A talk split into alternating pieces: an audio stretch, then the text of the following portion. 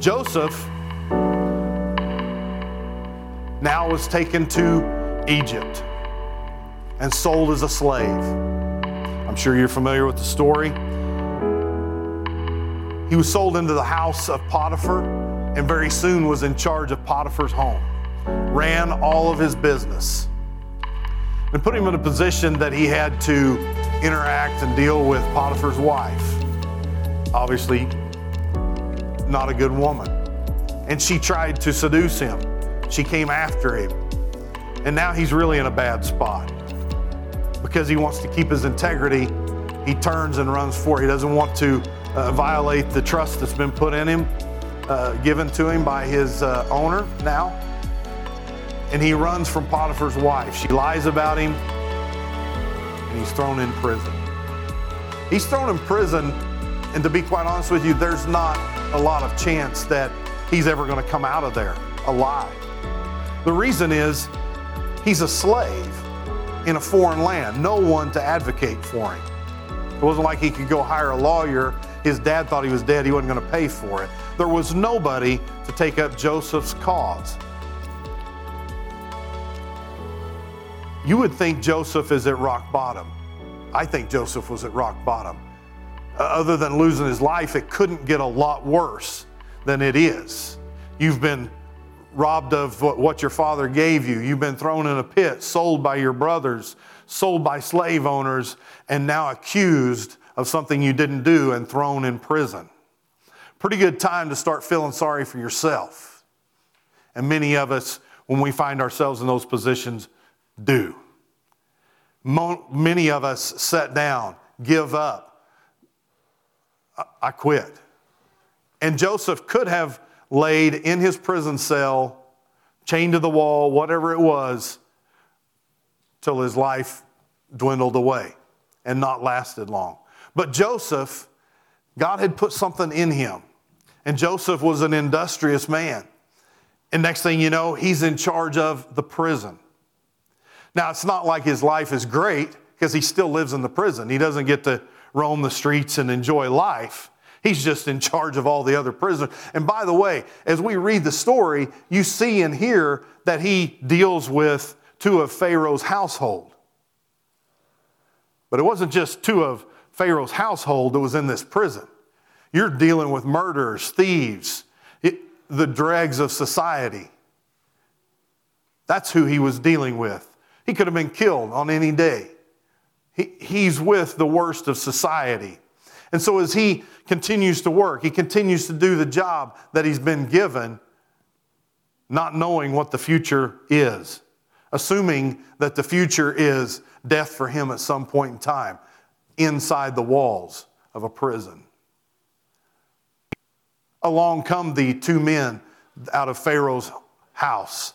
They start having dreams and God gives him discernment to interpret the dreams. One of them is killed as he had interpreted, the other one restored back into Pharaoh's house. And you would think, okay, things are looking up now. He's been able to help somebody, somebody will help him. And two years pass, nothing changes. Nothing changes. You need to understand that when Joseph reaches the height of his glory, God was, God's hands was on, hand was on him the same when he was in the prison, going through the worst of it, as it was when he was at Pharaoh's side. God was preparing him, God was taking care of him. And at this point in time, Joseph had no idea. I can't tell you that Joseph was never, never bitter. It's just not recorded. It shows that in spite of his maybe possible anger, I don't know, P- complete speculation. The Bible doesn't share that with us. But whatever it was, he continued to do the right thing. I can only imagine he'd be a little angry at what had been done to him. But he continued to do what needed to be done. God preparing him along the way. Have you ever had someone do something evil, vile? Maybe it was in your childhood. Do it to you. Uh, maybe it's in your adult life. whatever that might be. Have you ever had that? I suspect if I went up and down each and every aisle, each and every pew, every one of us have had someone mistreat us, misuse us. Several years ago, I was working in a, uh, a company, and suddenly one day, for no reason that I could see, was just laid off. And I wasn't the only one, there were others that were laid off. We were gone, suddenly out on the street. God miraculously supplied, He brought work. Uh, construction work is something I know nothing about. And yet He supplied, and I was able to do some construction work for a short time. I still have all my fingers, all my toes. It's surprising because I, I am not a carpenter. But the fact is, God miraculously supplied for a few weeks. And then in the gym one day, I met a man who owned a company. And this man began to talk about his business. Had asked for a spot or something, and, and we were uh, just con- conversing. And before it o- was over with, in the matter of a few minutes, probably less than an hour, this guy had essentially asked me to come and interview at his company to take over a part of the company. I went, did the interview. It was more or less a formality, um, and begin the business, begin the job. They gave, it was making more money than I had made before, and a few weeks in was given a substantial raise.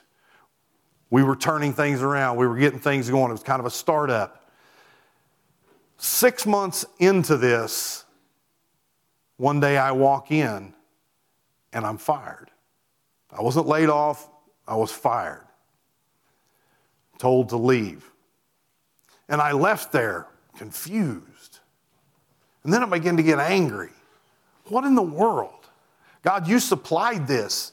They were giving me raises. We're doing great things. And all of a sudden, bam, you're fired and out the door.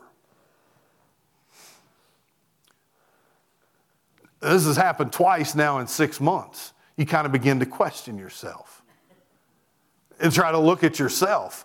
And even though I analyzed both situations, I knew I had done nothing wrong. But here I am on the street trying to figure out what to do. What really upset me was how it affected my family. You see, I had a daughter who's a diabetic. And I don't know if you've had to try to buy insulin without insurance, but it's a few thousand dollars a month. I didn't have it. And here we are scrambling, trying to figure out what to do.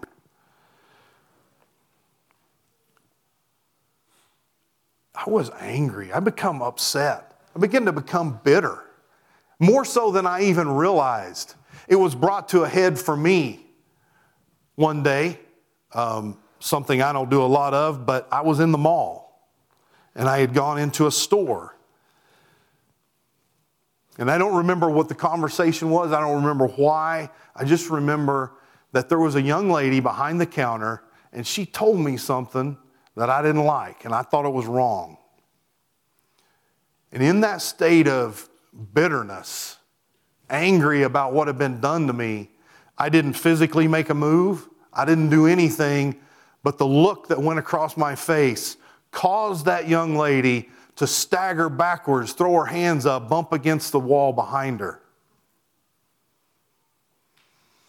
I took a deep breath, I paid, and I walked out.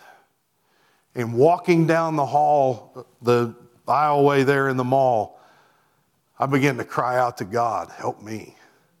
That is not who I am, and I would never do that to someone. I have a young daughter close to her age, I, would ne- I wouldn't want someone to treat her that way. I would never treat someone that way. What is wrong with me? And I began to pray and to cry out to God. I was brokenhearted. I've often wished I could find that young lady and apologize to her, but the fact is, what was done was done.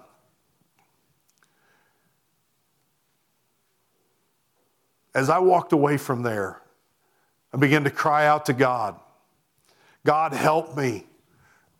God, that is not who I am, nor do I want to be that way. I refuse to live like that and to be that person. I realized that bitterness had come into me. I was angry over the way I had been treated. And as God is faithful, He took me where I needed to go, led me right to a scripture that address the problem and begin to work on me. And I want to share it with you. In Romans 12, verses 19 and 21, a familiar passage, he says, Beloved, never avenge yourselves, but leave it to the wrath of God, for it is written, Vengeance is mine.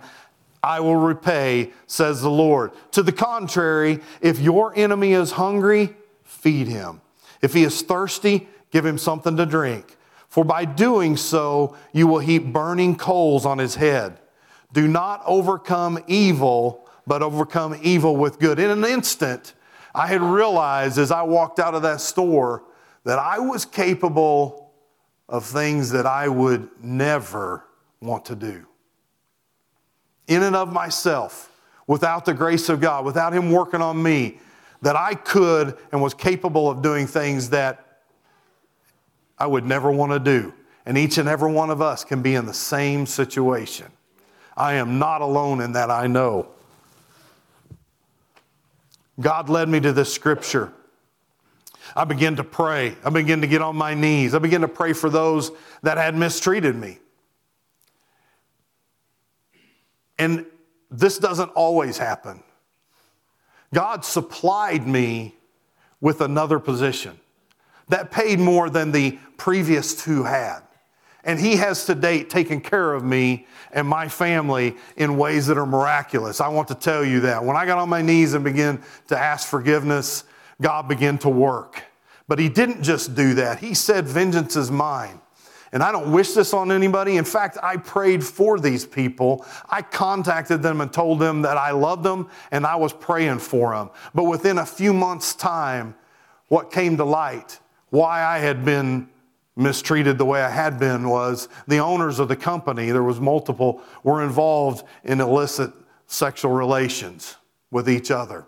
And it was exposed in a way that it affected me. There were people involved in the company were trying to get me to steal from the company when I first came through the doors.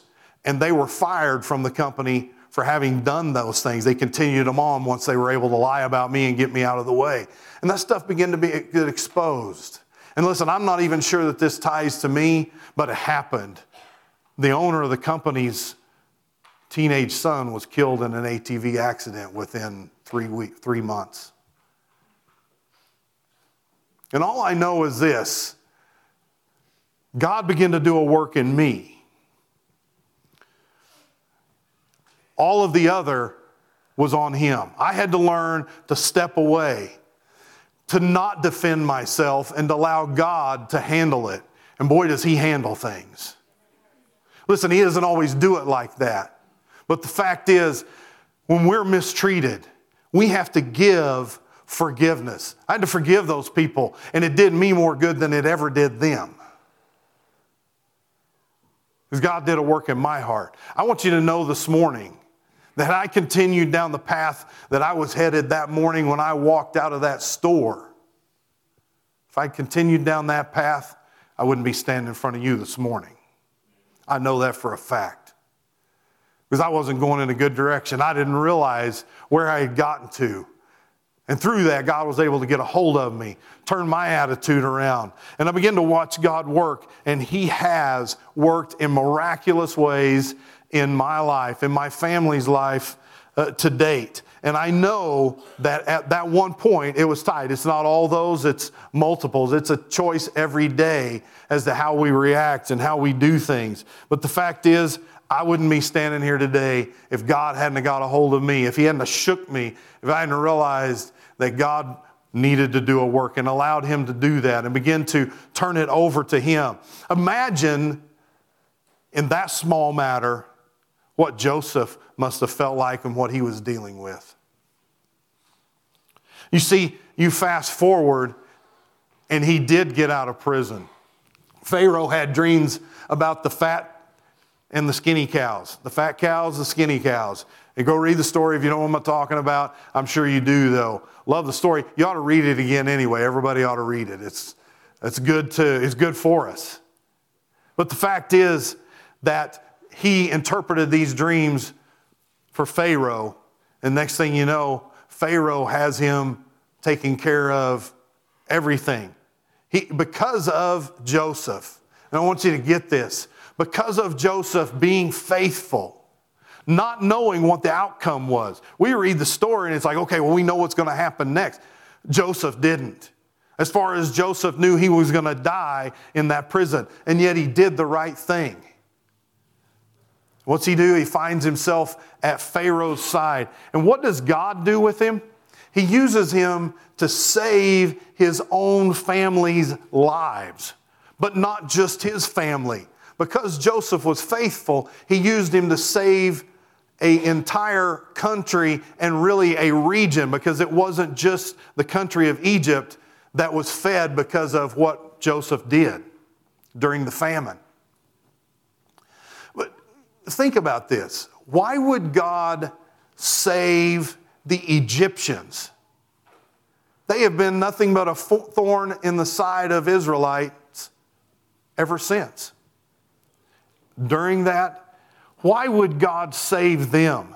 Why would He use Joseph to save them? The same reason that He didn't take you out before you were saved. He was having mercy on them. He was giving the Egyptians an opportunity, a chance to change. It's kind of like when uh, Jonah was spit out by the whale and finally went to Nineveh, and the whole city changed, turned from their ways, and God pulled back his, his wrath. He was literally having mercy on the Egyptians. And let me tell you something some of those people that are misusing you and you wonder why, here's why He's put you in their life to give them an opportunity to have mercy on Him. That's what forgiveness is about. That's why it's important that we don't hold these things against people. The forgiveness is more important in our lives, but it's also God having mercy on them. Because you may be the very person that God turns and sends back into that person's life in order to save them. You may be their opportunity. Don't fail it and don't miss it. Forgiveness is important. If people misuse you, get on your knees, turn it to God.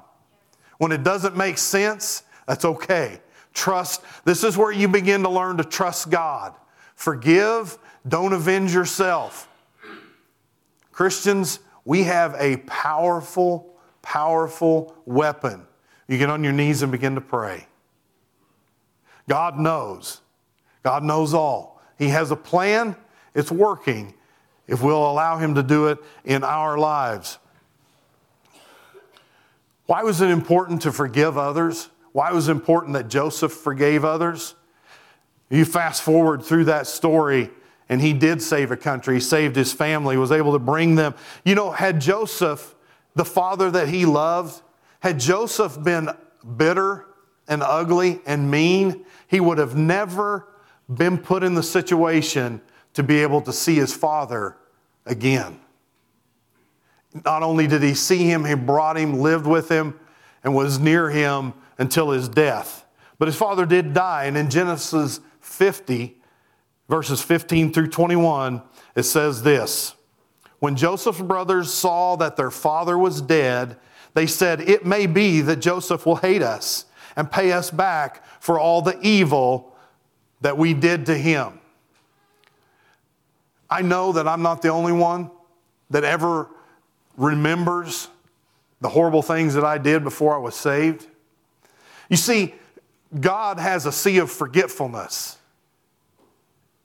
And when we ask for forgiveness and accept Him as our Savior, He just takes all that stuff and puts it in the sea of His forgetfulness, never to be remembered against us again.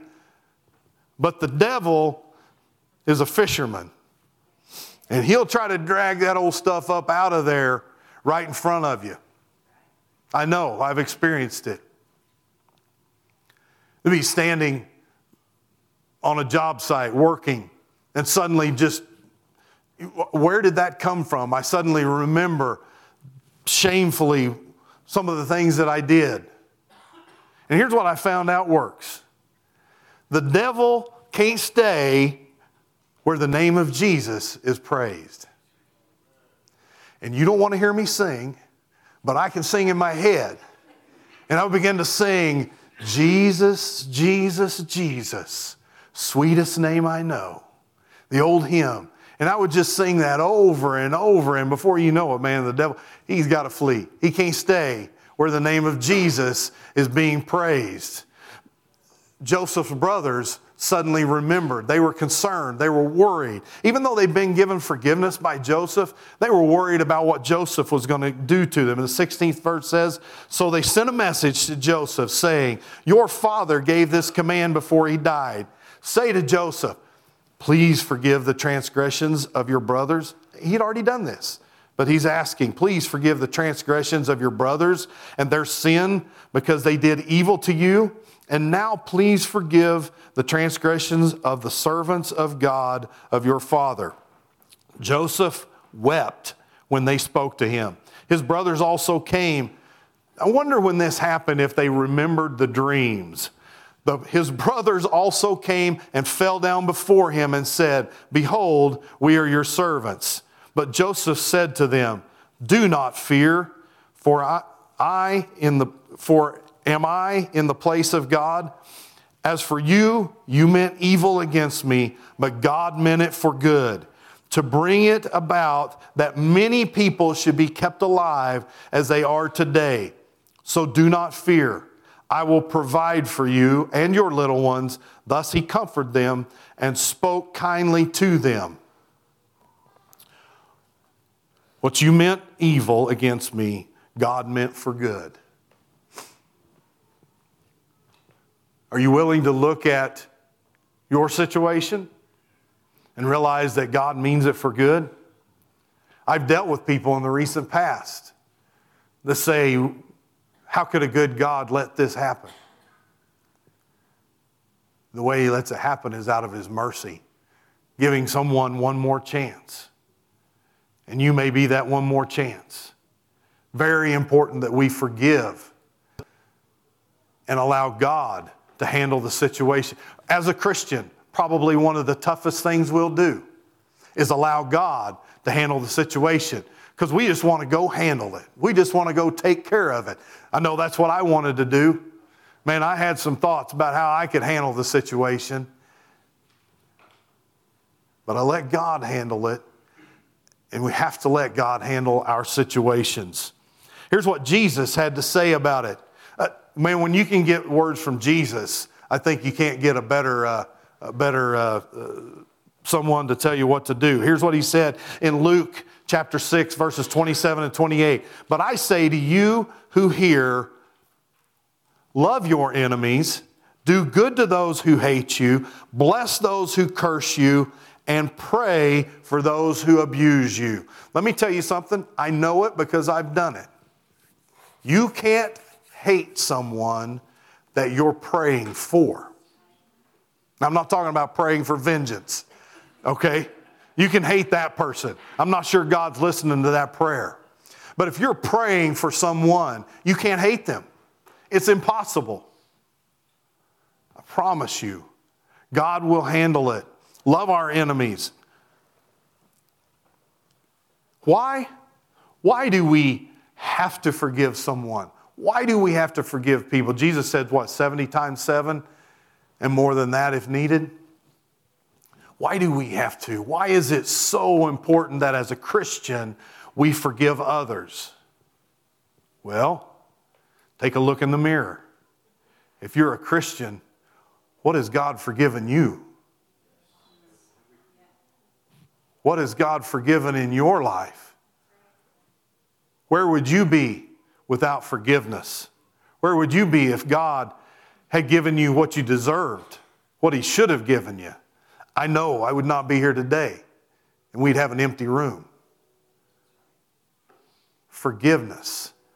Forgiven by God. He said in Isaiah 43, verses 24 and 25, You have not bought me, sweet cane, with money, or satisfied me with the fat of your sacrifices, but you have burdened me with your sins.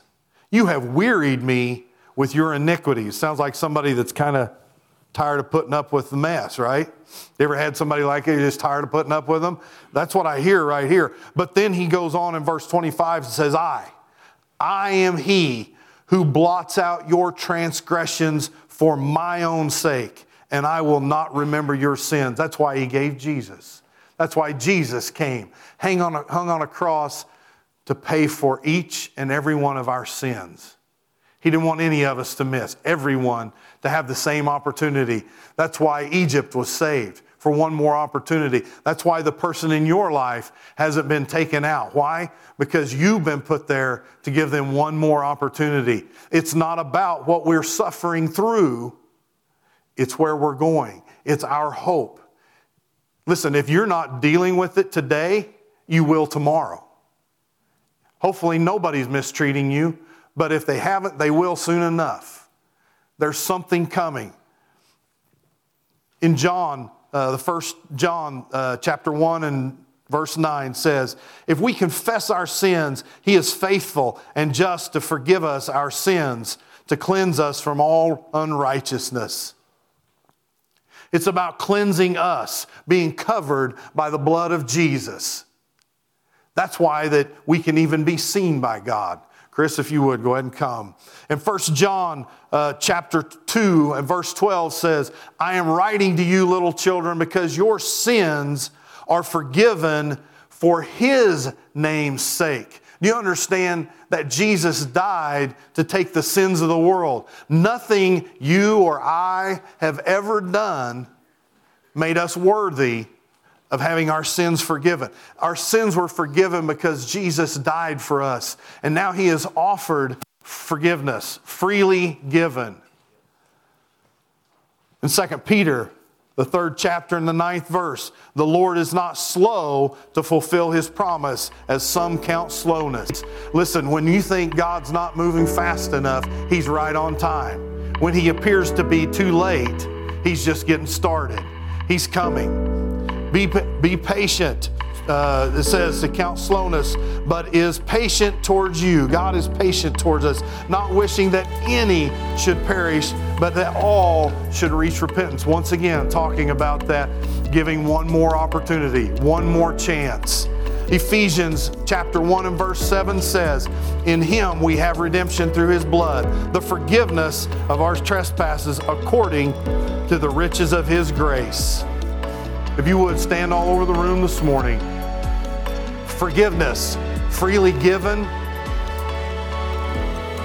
it's available. If you're here this morning and you've not accepted Jesus Christ as your Savior, there's no reason for you to leave this morning. Today's your day. Jesus offers forgiveness. Listen, if you're a Christian here this morning and you're struggling through a situation, you're struggling with forgiveness. Maybe it's something that happened years ago, something out of your control, but you've struggled with it. Giving forgiveness will do you more good than it'll ever do the person you'll give it to. But it's vitally important that you do it.